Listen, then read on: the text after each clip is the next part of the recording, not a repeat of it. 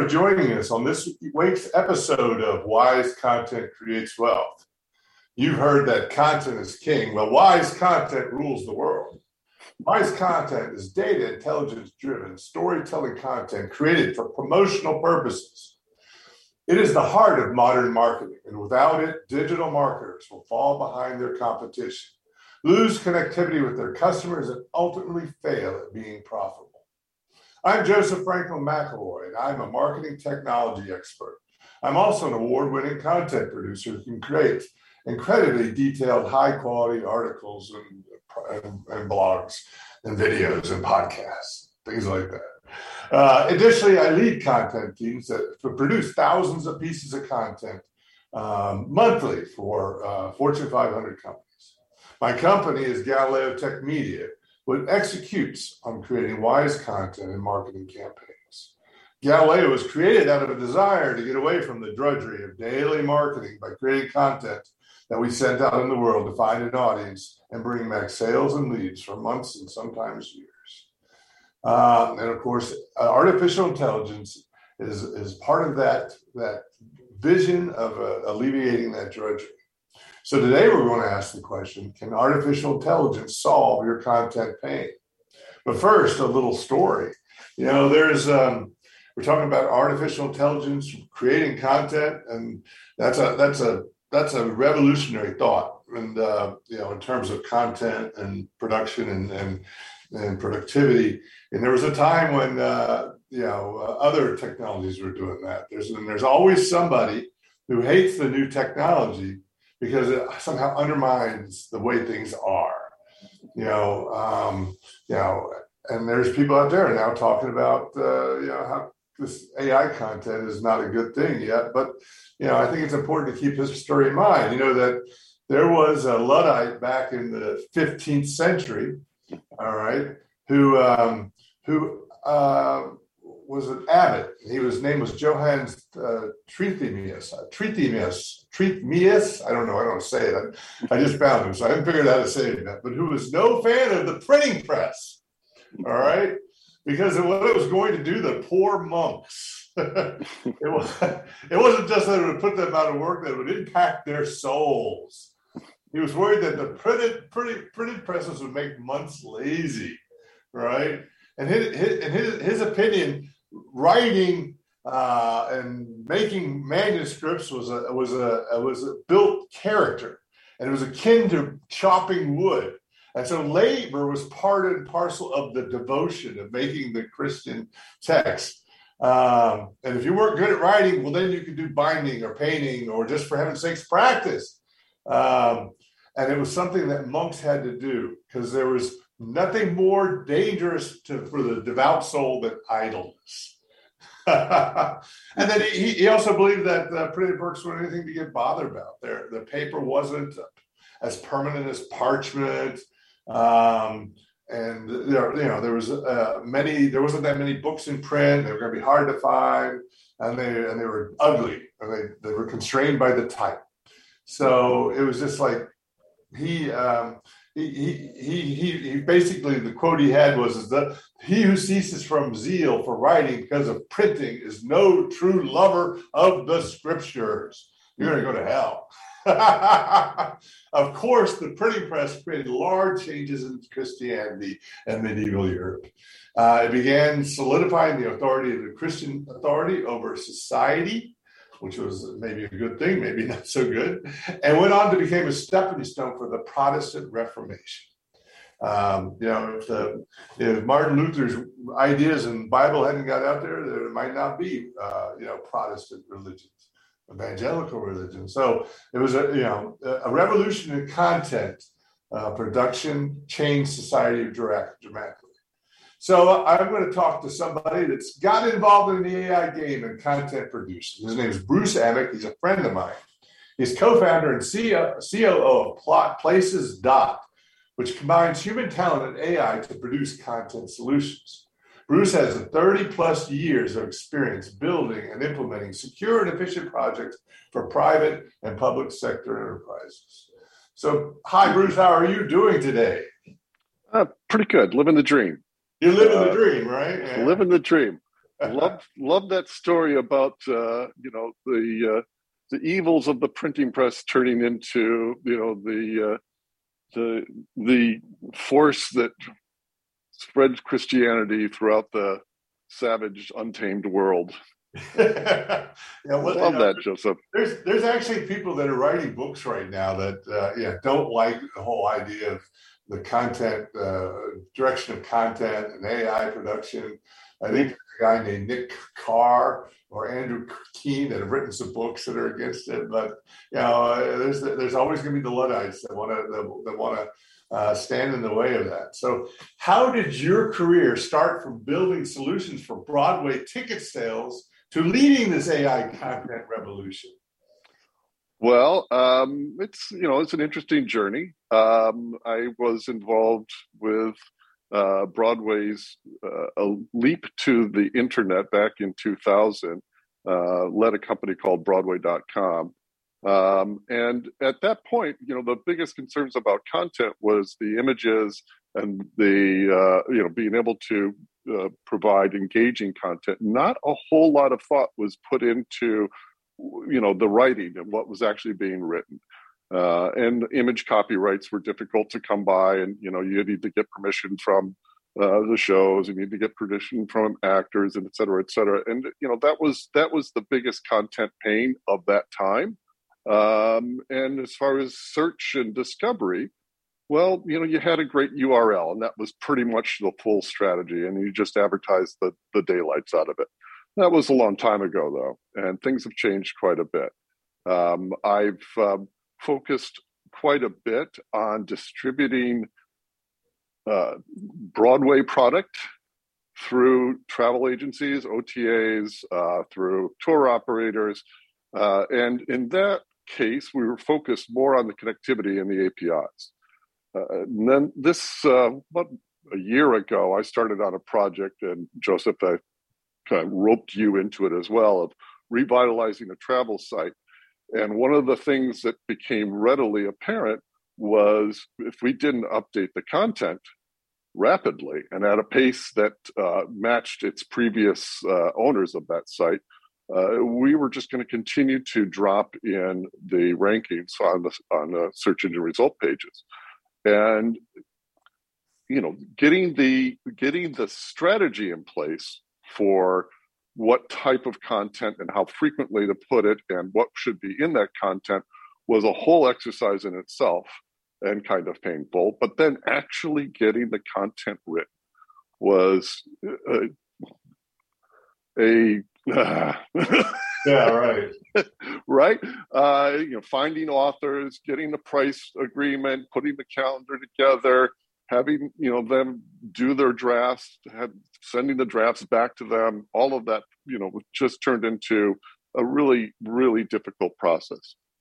Uh, this last summer, I, in starting places, we needed to set up um, activity marketplaces in a couple of cities that would have thousands of events in them uh, for hundreds and hundreds of venues, and we needed to fill up those uh, those pages with SEO friendly content so that people could discover these uh, things to do. And that process was a little bit daunting at first because the, there's just no uh, supply of descriptions. Uh, and we started to play around with AI to write the descriptions for the events, the descriptions for the venues. And that's when we really discovered that there was a, a really strong use case, an argument for using AI to help propagate pages that um, you know would, would otherwise take 10 times longer to create um, and you know cost is obviously another factor but right. uh, we were able to stand up 1500 pages uh, in less than two weeks uh, they, it was indexed in 13 days by google after publishing uh, we started ranking in position one for some of those pages so it was it was really uh, just a light bulb went off and it was a thousand watt light bulb mm-hmm. so what um, You know what? I'm going to ask you a question. This is sort of a little bit technical, but you know, back in the day, you know, I actually in the '80s it was a Duke, and I uh, I studied. I, you know, my major was computer science, and my you know I was my my my approach was uh, my uh, whatever my theme was the AI. Right, and what we used to do for AI back then was what was I guess called alpha beta search. Right, it's uh, mm-hmm. you, know, you you didn't have tremendous computer systems that you have now right? So you had to create, you, you know, you had to, and you didn't have machine learning, right? They could go out there and learn things. So we had to basically, you could go certain levels down. Say you were designing a game, right? And you wanted to play a game, it, it could go se- several levels down, say 10 levels down from a move that you might make, right? And then it could uh, imagine a bunch of other moves that could be made. And could create a tree upon those successes. And then it would do for every other possible move that that could be done on the board. It could create a tree of what would the results be. And then you'd have to come up with a scoring algorithm at the mm-hmm. end of the tree that said, how likely was this going to path going to be to uh, being a winning success? Right. And, you know, so that was what I, uh, AI was essentially there. What do you think AI is now? Well, you know, still it is machine learning. That's, I mean, we really need to just I, I don't like the term artificial intelligence that much because it, it seems to indicate, you know, human like characteristics, and there really aren't. Uh, it's machine learning. Uh, it is, um, there, there are limitations on it but it is certainly far more powerful than it was in the 80s. just, yeah. just saying. a couple of things have changed. Yeah, yeah, yeah, uh, yeah, yeah. Hey, I can't say I won the championship Pente program playing. but yeah. Um, yeah, you know, it's it, it's what's most important about AI is is how you set it up, how you instruct it, what are you trying to find? What is your intent?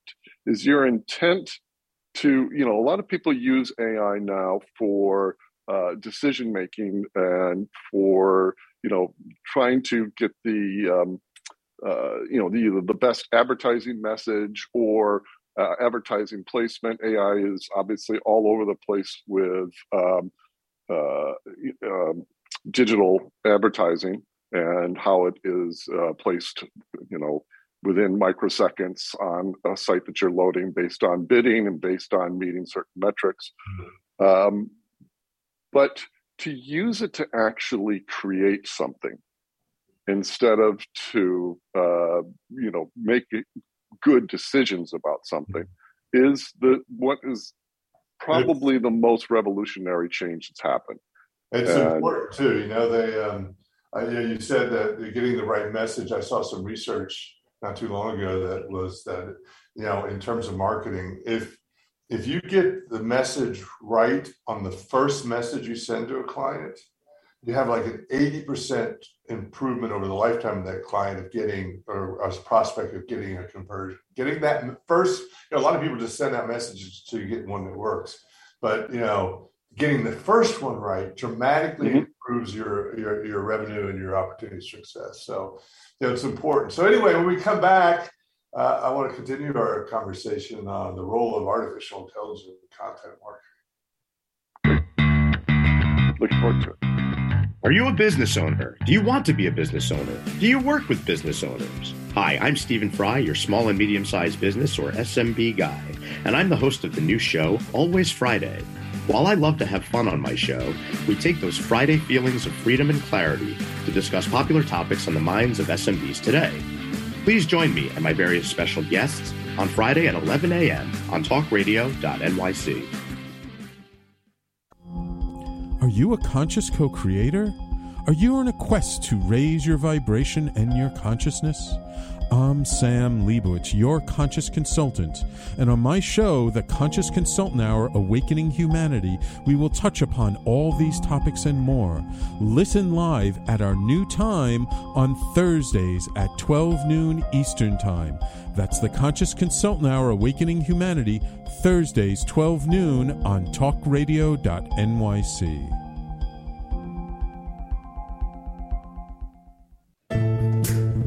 you on edge? Hey, we live in challenging, edgy times, so let's lean in. I'm Sandra Bargman, the host of The Edge of Every Day, which airs each Monday at 7 p.m. Eastern Time on talkradio.nyc. Tune in live with me and my friends and colleagues as we share stories and perspectives about pushing boundaries and exploring our rough edges. That's The Edge of Every Day on Mondays at 7 p.m. Eastern Time on talkradio.nyc. You're listening to Talk Radio NYC. Uplift, educate, empower.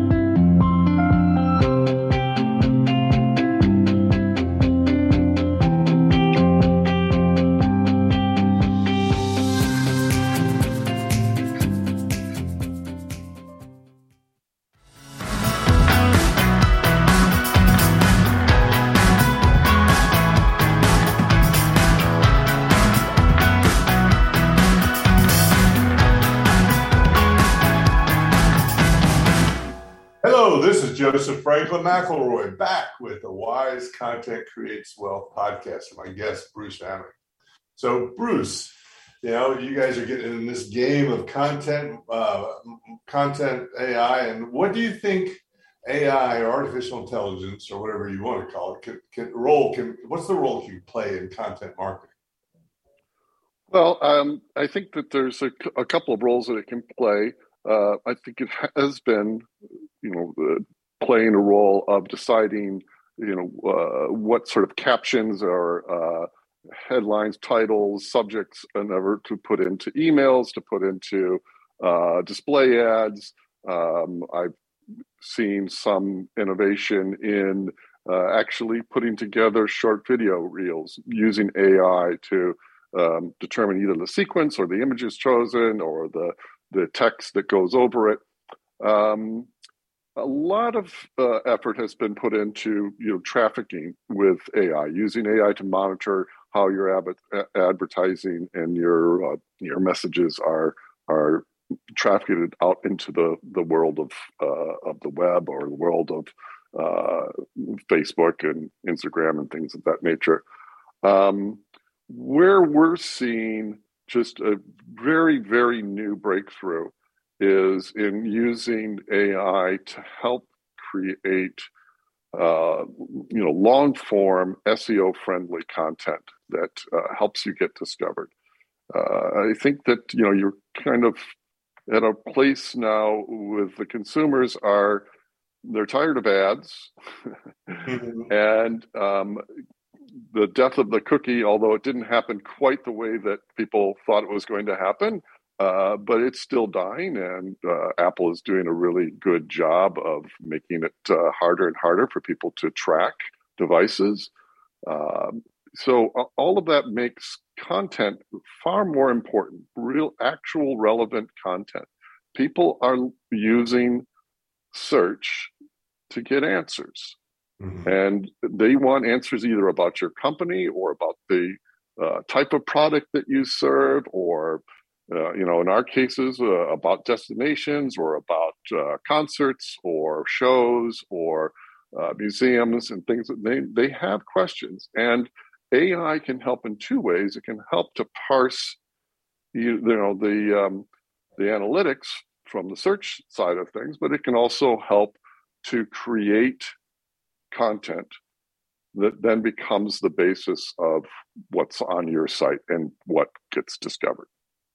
So you know, uh, so it basically uses um, it uses uh, you know machine learning to what to go out and, and see what made successful content before and, and what you're talking about, and then um, you know we'll pull in pull in information and rewrite it, or does it? How does it work? No, I mean that is one way that uh, there's a couple of companies that are focusing on uh, rewrites and paraphrasing. And uh, you know, there's certainly a huge value proposition in that because you know you need to have unique content or you get the the penalization. So, uh, but you may have multiple channels that you're distributing the same content through. You know, you may have six different websites and brands, uh, and you may be having affiliates that you want this content. You have a press release that wants to go out. You and you don't want to constantly be using the exact same block of text because it will begin to be ignored. So mm-hmm. there are companies that focus on rewrite.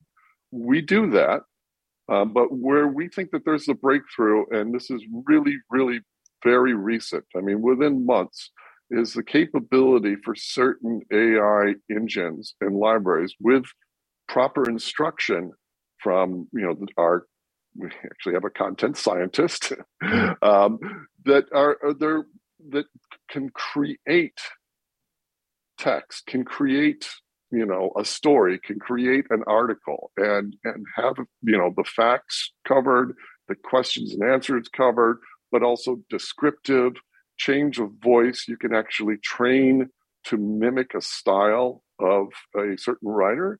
Uh, it takes about 100 articles to do that. Uh, but it, you know obviously that can be parsed in a matter of hours mm-hmm. and so it's it's that is where i think there's a real game change there and the amount of content on the web in the last year has almost doubled. And it's just billions and billions and billions of pages. Mm-hmm. And people don't, you know, you're going to get lost. Your company is going to get lost if you're not producing content that is relevant to what people are looking for. And in order for it to be found, it has to have some structure. You know, there's some technical aspects, but it also has to be written to address the things that people are looking for. So, you know, there's a there is a funnel in content marketing, right? You have a sale, you know, the people have awareness of a problem. They, you know, then they they they start doing research on you know how they might solve the problem. Then they get into deciding who to buy from, and then they make the negotiation of buying, and then they express satisfaction afterwards. And all that involves content, having content. Mm-hmm where is AI really good at and where is it still not great at? So, um, where it's not great at is if you have uh, a product that's brand new, that there's nothing that is written about it anywhere else.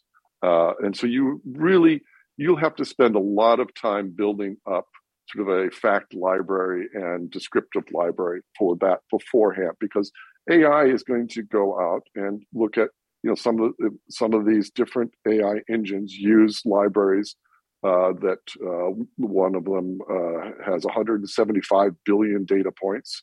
Uh, another one has about 50 billion data points, uh, but it's existing data that's out there, right? So. Um,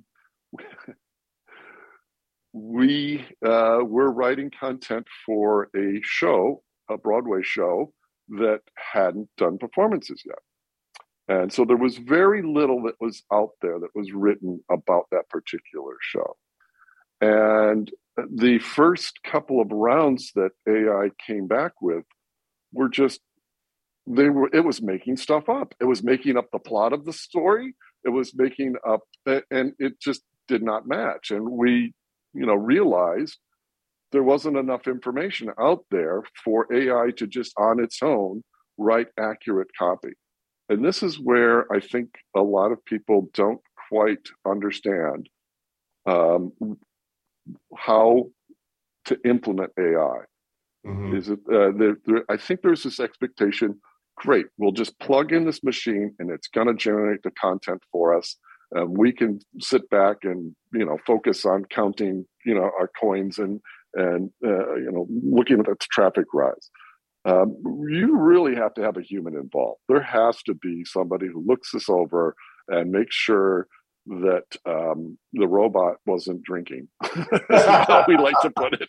Well, uh, you know, uh, one of the things that I find also important in content is behavioral science. You know, if you see my proposition about wise content, it's not just artificial intelligence, but it's behavioral science you know, for example, in travel writing, I use a I use an academic uh, study called um, you know memorable tourism experiences, which has developed emotional scale, and has found that anticipation of uh, a, a memorable experience really you know helps build and make that a more intense experience, and then you know the memorable experience um, you know creates and revisited attention and brand loyalty. So that's the reason I do it. But you know, when I started doing it in SEO, I found out that if I applied this emotional language to you know, uh, to uh, you know, like the title tags and, and and the meta descriptions, and then even the content itself, I got a much more engagement rates and much more click through rates. Mm-hmm. So it's very successful. Do you think that um, AI is able to integrate behavioral science into producing its content, or is it going to discover that through the patterns but not really understand it? No, I, I actually do very strongly believe that it's able to uh, add behavioral science into. And we're actually playing with that right now. We um, in in our tool we are um, scoring uh, whether things you know if there's an emotional bias in, in a particular title or a paragraph or uh, things are leading off because we're, we we want to be able to match the tone of our clients mm-hmm. and uh, uh, for the content that we're creating or match the tone of the the venue or the destination. So, um, you know, sometimes you want a little sarcasm in there. Sometimes, you know, you don't want to be all happy, fun memories, but um, it's still important to make sure that you can uh, titrate that uh, in the writing. And yes, it is possible. To answer your question, it is definitely possible. It just takes a. It takes going back to algorithms then again. Really, how do you? Well, it, yeah, it's algorithms. It's feeding data, and it's you know you really do have to train. You have to train the robot. It's not going to figure it out on its own. Now I heard somebody told me uh, that if you train it, if you train a robot not at all, or if you train it with too much, you're liable to get duplicate content. Is that true? Um, you would if you didn't put an instruction not to to generate duplicate content, right? right. So it's so it's the it's one of the fundamental uh, you know uh, uh, whatever Isaac Asimov's you know commandments to uh, there's three commandments to robots. Add on to that: uh, do not create duplicate content. Do not kill people. Do not create right. duplicate right. content. well, let, us uh, take a break and we'll come back and we'll uh, talk more about AI and talk about your company. Great, thank you. Howdy, I am Joseph Franklin McElroy, host of the new podcast, Gateway to the Smokies. It airs on talkradio.nyc every Tuesday night from 6 p.m. to 7. Every episode is dedicated to memorable experiences in the Great Smoky Mountains National Park and surrounding areas.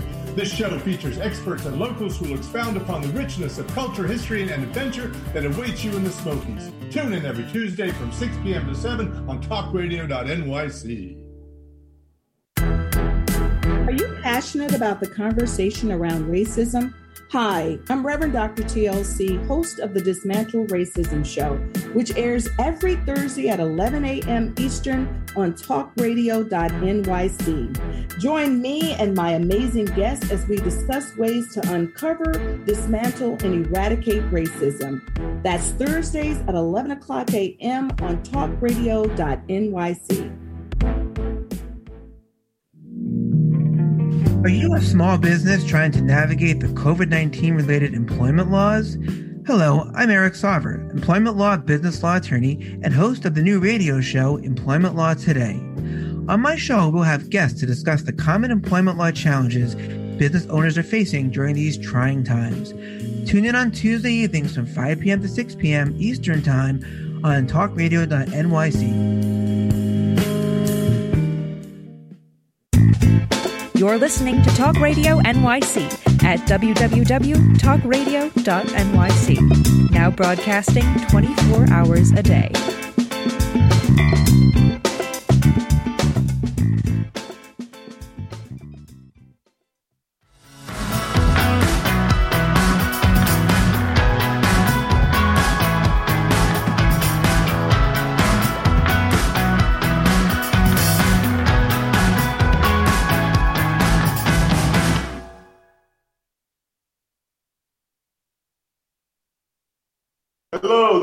Joseph Franklin McElroy back with the Wise Content Creates Wealth podcast with my guest Bruce Amick.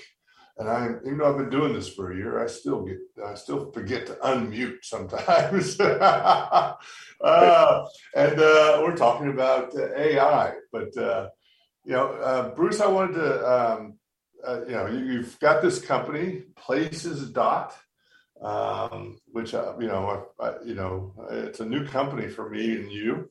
Uh, you know, I, you know, and I, I, want to find out more. But what's your thirty second pitch to investors? uh, you know, I have been responding to that question with I have an elevator pitch, but it has to be for a very high building because I'm going to need more than 30 seconds. Um, well, so places, uh, you know, we originally started out as being able to create marketplaces that would be white label marketplaces. So if a hotel or a convention visitor bureau or uh, a publisher wanted a uh, a things to do, you know, what can I do in this area? What can I do near my hotel? What can I, you know, do? They would be uh, our site our site which be would be hosted under their domain and branded with whatever their brand identity is uh, would provide those thousands and thousands of listings. We we have apis that um, connect to various uh, ticketing systems and other sources of event data.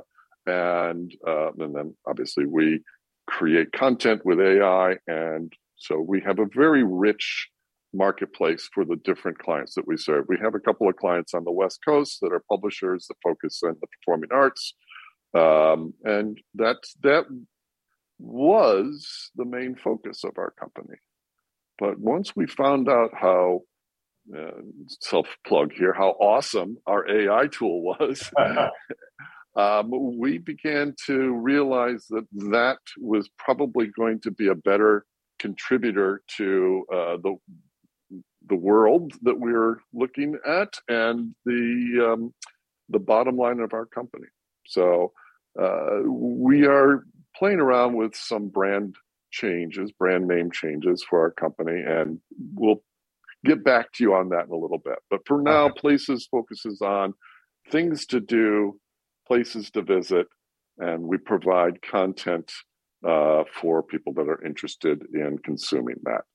And you provide, B2B you, you provide the content as there, uh, so you use your technology to create the content and get humans that will make sure it's good content.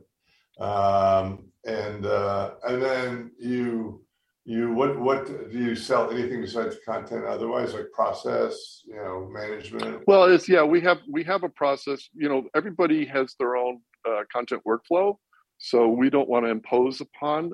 What we generally do in, in an engagement with a customer uh, is uh, start by providing content and then look at the intersection points uh, both on determining the content schedule and you know getting articles assigned or updates assigned and how does that flow to us? What works best for them?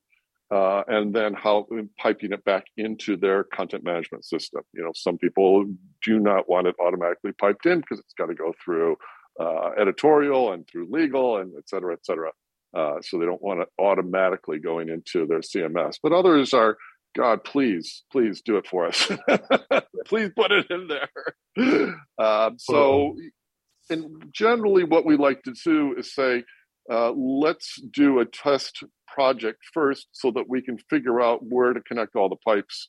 Um, and and the result of that is that you're still getting product, you're still getting content, and addressing those the, that pain point while you're also onboarding essentially your new content process.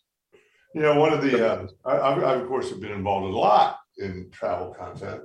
You uh-huh. a couple of the pain points before you can get to the writing of content is one is is what what keywords do you actually target, and then what are the topics? What are the topics? Companies have a real hard time with that when you're doing SEO content at scale Right. What are the topics, you know, that you're going to write about? What are the keywords you're focusing on? Do you guys help with that? Yes. Yeah, we do. We so we we offer um, as a service it's built into our tool. We have a, you know keyword analyzer in our tool, and then th- that keyword analyzer will then bring back prompts for writing the content articles.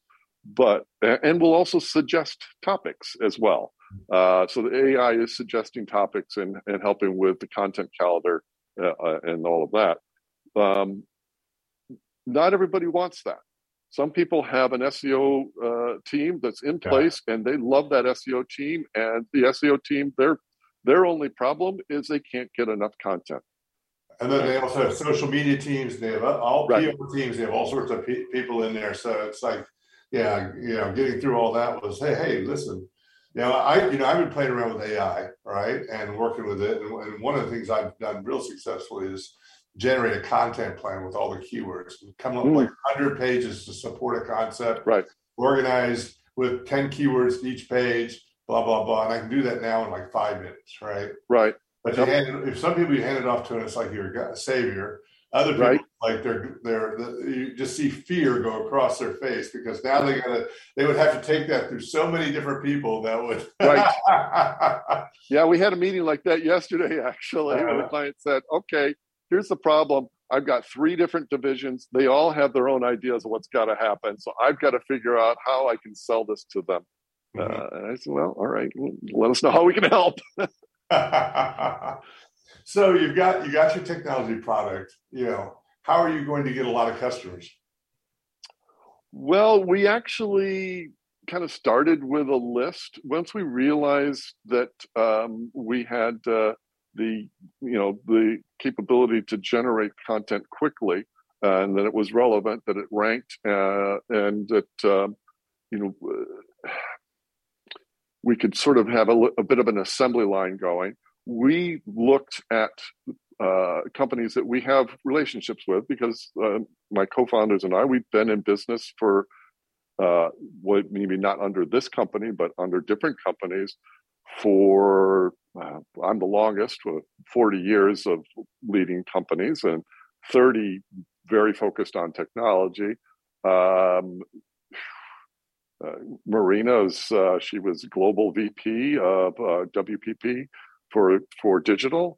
Uh, you know, there's a we have a lot of connections. So we just made a list of about 300 companies uh, that we felt would probably need to be generating more than uh, you know 500 or 600 pieces of content per year, and started approaching them.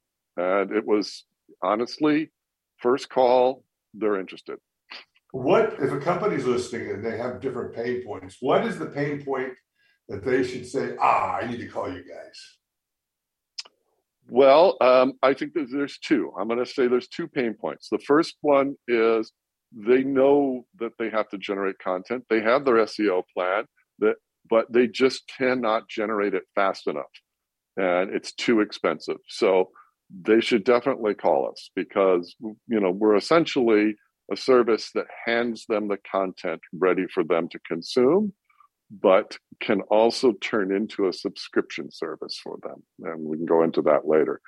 Um, if you're you know that content will help you, but you don't have a plan and you don't have SEO, then you should call us because we can get you, you know, from the oh my God, what do I do stage to here's what I do. And I gotta say, it is so more cost effective than trying to set up a new digital ad campaign.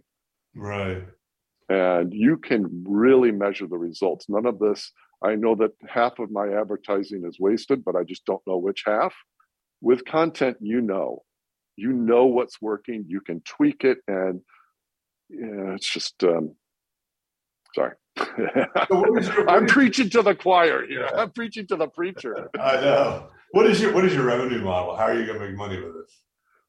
Well, um, you know, a couple of ways. One is uh, on the SEO services. Um, you know, obviously there's there's um, you know agency type of, of fees that are involved there. Um, we also the, the main the main focus is on the both the content that is being delivered during that uh, initial project phase. Uh, and if somebody doesn't want to go to a subscription where they're users on our platform, um, then that content is, you know, with margin and it's five times delivered five times at least faster than any other uh, content uh, services that you've been using, and it's at least half as expensive. So it's it's pretty it's nicely priced. It's definitely good. But uh, then once they're on the platform and they're they're pulling the levers themselves, uh, then it would be a subscription model. So, you know, um, besides businesses out there, we also have people that are content creators listening. Um, how does how will how will AI, uh, you know, help content creators produce better content? How, and, and what should they be worried? um, you know, I think they shouldn't be worried because uh, honestly, there is so much that requires the human uh, experience, um, uh, intent, uh, the the human um, expertise, subject matter expertise. I think what ends up happening with these these AI tools, uh, a lot of them are pitched as their main value proposition is they uh, they're a cure for writer's block. When you so you're sitting there in front, you just don't know what to write. Uh, that is one thing, um, but I guess think about back to your story before. Did the printing press really ruin the authorship of books? It didn't. Did the typewriter ruin the authorship of books? It didn't. Did the word processor ruin the authorship of books? It didn't. Uh, just this is a way to help you create better content. It's a really good New York Times article. Uh, this came out in November, where the uh, the I guess you call him a reporter, right? Wrote, They're a content he wrote, producer. he wrote. He wrote. He, right, you don't call him a content producer. Call him a reporter. Uh, he he was writing a book review on a uh, book on AI that was written by um, Henry Kissinger, uh, Eric Schmidt, and somebody else. Uh, so like three like giants of technology and whatever. I don't know why Henry Kissinger was in there, but he was. Uh, and he ended up using AI to help him write the review. It was very it was very meta and not in the Zuckerberg fashion. so um, I I really feel that this is you know um, it's like going from whiteout to a word processor, right? Right. It's it, it should help people that are serious about this to be able to generate more content and spend uh, and, and have it all be high quality and be worth the you know the the the money that uh, they're getting paid for it. Okay, there Not that it isn't now. Sorry, that was not a judgment call. So there you have it. The content producers out there, you're going to be safe. So don't be Luddites. uh, so we come back. I want to talk a little bit about ethical and uh, legal considerations of, it, of this industry. Uh, so Join us every Tuesday at 4 p.m. Eastern for the Mind Behind Leadership, where we focus on what leadership really means to us and to others. We have practical discussions with the CEOs of some of the world's largest companies, owners of small businesses, and experts in psychology and behavior to get that inside track what to do, what to avoid, and what really happens. Join me, Graham Dobbin, at the new time, 4 p.m. every Tuesday for the Mind Behind Leadership here live on talkradio.nyc. Hey, everybody, it's Tommy D, the nonprofit sector connector, coming at you from my attic.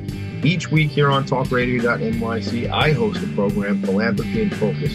Nonprofits impact us each and every day, and it's my focus to help them amplify their message and tell their story. Listen each week at 10 a.m. Eastern Standard Time until 11 a.m. Eastern Standard Time, right here on talkradio.nyc.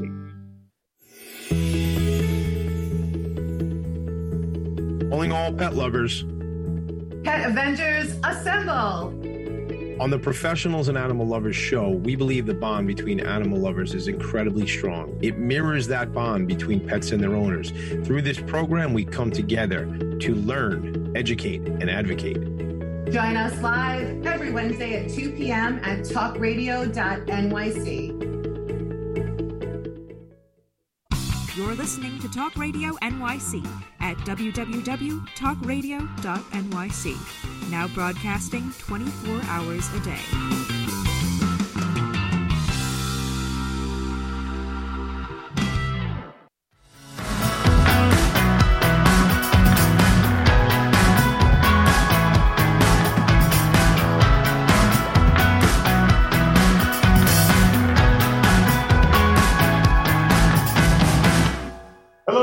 Joseph Franklin McElroy back with the uh, uh, Wise Content Creates Wealth podcast with my guest, Bruce Amick. So, Bruce, we're talking about AI. You know, as, as with all sort of new endeavors, there's ethical considerations. What uh, what should uh, what should we what should we, what, what are the ethical considerations that should be taken account when using AI in content? Well, I think that there are some um, I'm not going to say invalid concerns, but some concerns that are maybe more valid than others. I think the um, you know um, the Terminator scenario where uh, robots are out to kill humanity. Um, while I'm not going to say that never ever could happen, I don't really think that that is a um, a near horizon kind of issue. And i don't i think that uh, it's let's let's think about some other things that are a little bit more uh, close on the horizon that are problematic.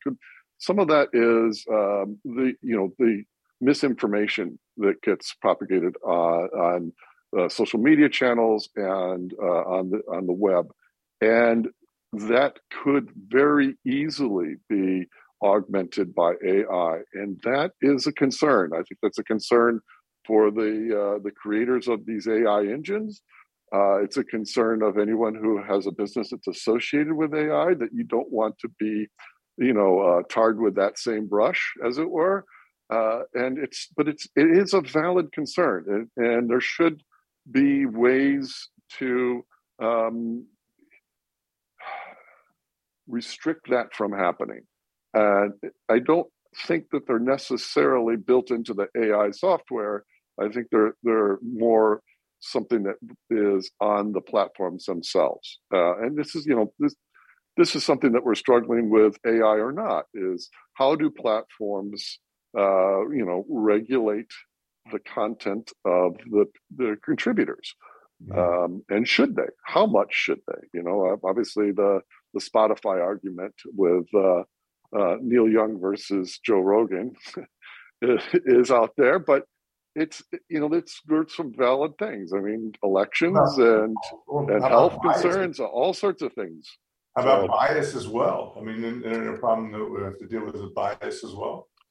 Well, so there's the AI is creating based on instructions. It's creating content based on instructions and training. So uh, you know, just as if the writer can have bias, the AI can learn a bias as well. Um, but I don't see in the very near future at all AI having intentions. Mm-hmm. Right? So it's the, the robots aren't planning to take over. Well, pretty, it's, pretty, it's, pretty it's sure. the data, right? It's the data, whatever data, garbage in, garbage out, right? Well, sure. It's the data. It's the training as well. I mean, what yeah. are you, what are you training? And again, we very firmly believe in a number of uh, of the best in class AI uh, companies are are similarly inclined. There has to be a human involved. There has to be a human um, you know someone looking at the content double checking it or the training part but what, there really should be a human involved. Should not go right from machine to website right from machine to instagram right from machine to facebook. It's um, not when you're talking about long form content. Perhaps when it's just an ad and with a, uh, the title line in front of it that's one thing. So but um, you know, also of a, a, a, good a good uh, you know thing that I, I wonder about is what happens to copyright in the AI created content world. Well, my prediction: it will make many lawyers rich figuring it out. well, um, there's already been things like this. With what, what, wasn't there some sort of monkey story of taking a picture who owned the copyright? Yes, the the monkey selfie case, the monkey selfie lawsuit is uh, is is used as a parallel uh, when talking about AI. Um, and the monkey selfie lawsuit was uh, this photographer uh, set up his equipment uh, in a, uh, a, game refuge where there were these uh, types of, and um, they're not monkeys, they're gibbons or something. I don't remember exactly what, so that they could take pictures themselves, right?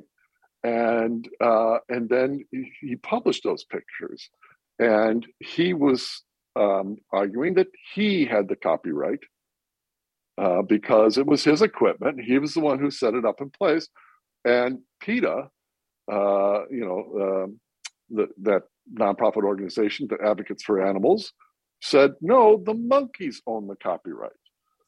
so in various in various countries, this is something. So uh, and they in, won in several countries, right? Yeah. Well, so Germany, uh, I'm, I'm, I'm going to, I may botch this. So um, any lawyers listening, you know, uh, there's a yeah, disclaimer somewhere. So, yeah. yeah. um, but some com- countries say that there has to be a human involved. Uh, if there isn't a human involved, then there is no copyright. Copyright can only be given to a person. Um, yeah. And then some countries recognize that a person was involved in setting up whatever it was that ended up creating the content. Um, it's not resolved around the world, and it is certainly not resolved in the U.S. Because it's yeah, I mean, it's a big question. Like if you if mm-hmm. you put up con- content that's totally by an AI, you know, you might not own it. you might not. Yeah. Well, it may be just free. Um, so anyway, there's there's a lot of debate about this right now, uh, and it's one of the, again another reason why for our product we have people involved. Mm-hmm. Make sure that there, is, you know, we have three sets of eyes that look over every piece of content before it goes out. So, um, what, where can people follow you, get in contact with you if they're interested in things that you have to say or what you're doing? What, what should they do? Well, we're, I'm on LinkedIn. Uh, we're uh, we have our own website, places dot places dot dot com. So it's places dot com. Yeah yeah, placesdot.com. Um, we uh, and that's pretty much it. I'm not uh, I'm not a big social guy. I'm more of a B2B kind of person, but uh, that's that's where you can find us. Um, are, you, are, you, guys producing any uh, any uh, thought leadership uh, articles and things like that? that we're yes, we are. We have a you know, it's a classic case of of the carpenter's kids have no shoes, right? Uh, it's we have a content calendar in place, and we are generating blog articles, but everybody else's work gets done before ours gets done. So, but you can do it five times faster, right? we can do it five times faster, and, and, and so our clients so far have been saying more, more, more. Uh, you know, we everybody is renewing and say, you know, we asked one client, how many should we go for? and They said, well, if you're doing a hundred a day, we think that's probably good. Oh, there you go. Good. Wow. so, um, thank you for being on this show, Bruce. It's been a pleasure. It's my pleasure, Joseph. I, you know, I really enjoy you. You're one of the smartest people I've ever met. Oh. Uh, so I really enjoy talking with you at any time. I wish we could do this at a lunch oh, uh, place in, in Manhattan, but that will happen at some point. Uh, this is uh, well, this is the um, Wise uh, Content Creates Wealth podcast. We have a site called wisecontentcreateswealth.com where you can find the episodes of uh, previous episodes and a newsletter you can sign up to. My company is GalileoTechMedia.com if you're interested in content, wise content, uh, production services, SEO, um, and content marketing. Um, the, the, I am part of the talkradio.nyc network with this podcast. And that is a network of a lot of uh, live podcasts happening every day. I recommend you listen. It goes from self help to business to small business to you know wellness to you know just exploring uh, you know interesting topics of uh, for that uh, you know that you you would uh, enjoy. So please stick around and find out more about what you can watch on this network. It's a great pleasure. Um, I'm on social media. You can go to uh, basically just use Joseph McElroy as the username on just about every piece of social media because I joined everything first. um, and uh, use Joseph McElroy as the name, and you'll usually find me on whatever social media there is. Um, I'm, I'm playing with TikTok now. So anyway, uh, it's been enjoyable, and see you next week at the same time from noon until one every Friday uh, with Wise Content Creates Wealth podcast. See you later, Bruce. Yeah, thank you, Joseph, for having me.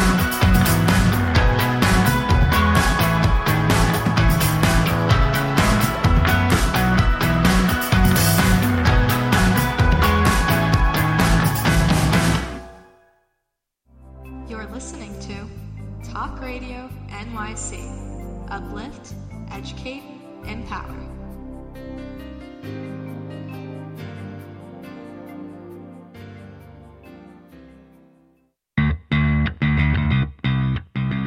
Are you a business owner? Do you want to be a business owner? Do you work with business owners? Hi, I'm Stephen Fry, your small and medium sized business or SMB guy, and I'm the host of the new show, Always Friday. While I love to have fun on my show, we take those Friday feelings of freedom and clarity to discuss popular topics on the minds of SMBs today. Please join me and my various special guests on Friday at 11 a.m. on talkradio.nyc. Are you on edge? Hey, we live in challenging, edgy times, so let's lean in. I'm Sandra Bargman, the host of The Edge of Every Day, which airs each Monday at 7 p.m. Eastern Time on talkradio.nyc. Tune in live with me and my friends and colleagues as we share stories and perspectives about pushing boundaries and exploring our rough edges. That's The Edge of Every Day on Mondays at 7 p.m. Eastern Time on talkradio.nyc. uninformed about menopause and how it impacts on your life? Hi, I'm Pat Duckworth, women's health strategist and host of the Hot Women Rock radio show, empowering women leaders at menopause. Join me every Thursday at 10 a.m. Eastern Time, 3 p.m. UK time on talkradio.nyc for interviews with inspirational women who will share their top tips to rock your world. In a post COVID world, you may have many unanswered questions regarding your health. Are you looking to live a healthier lifestyle? Do you have a desire to learn more about mental health and enhance your quality of life? Or do you just want to participate in self understanding and awareness? I'm Frank R. Harrison, host of Frank About Health, and each Thursday I will tackle these questions and work to enlighten you. Tune in every Thursday at 5 p.m. on talkradio.nyc, and I will be frank about health to advocate for all of us.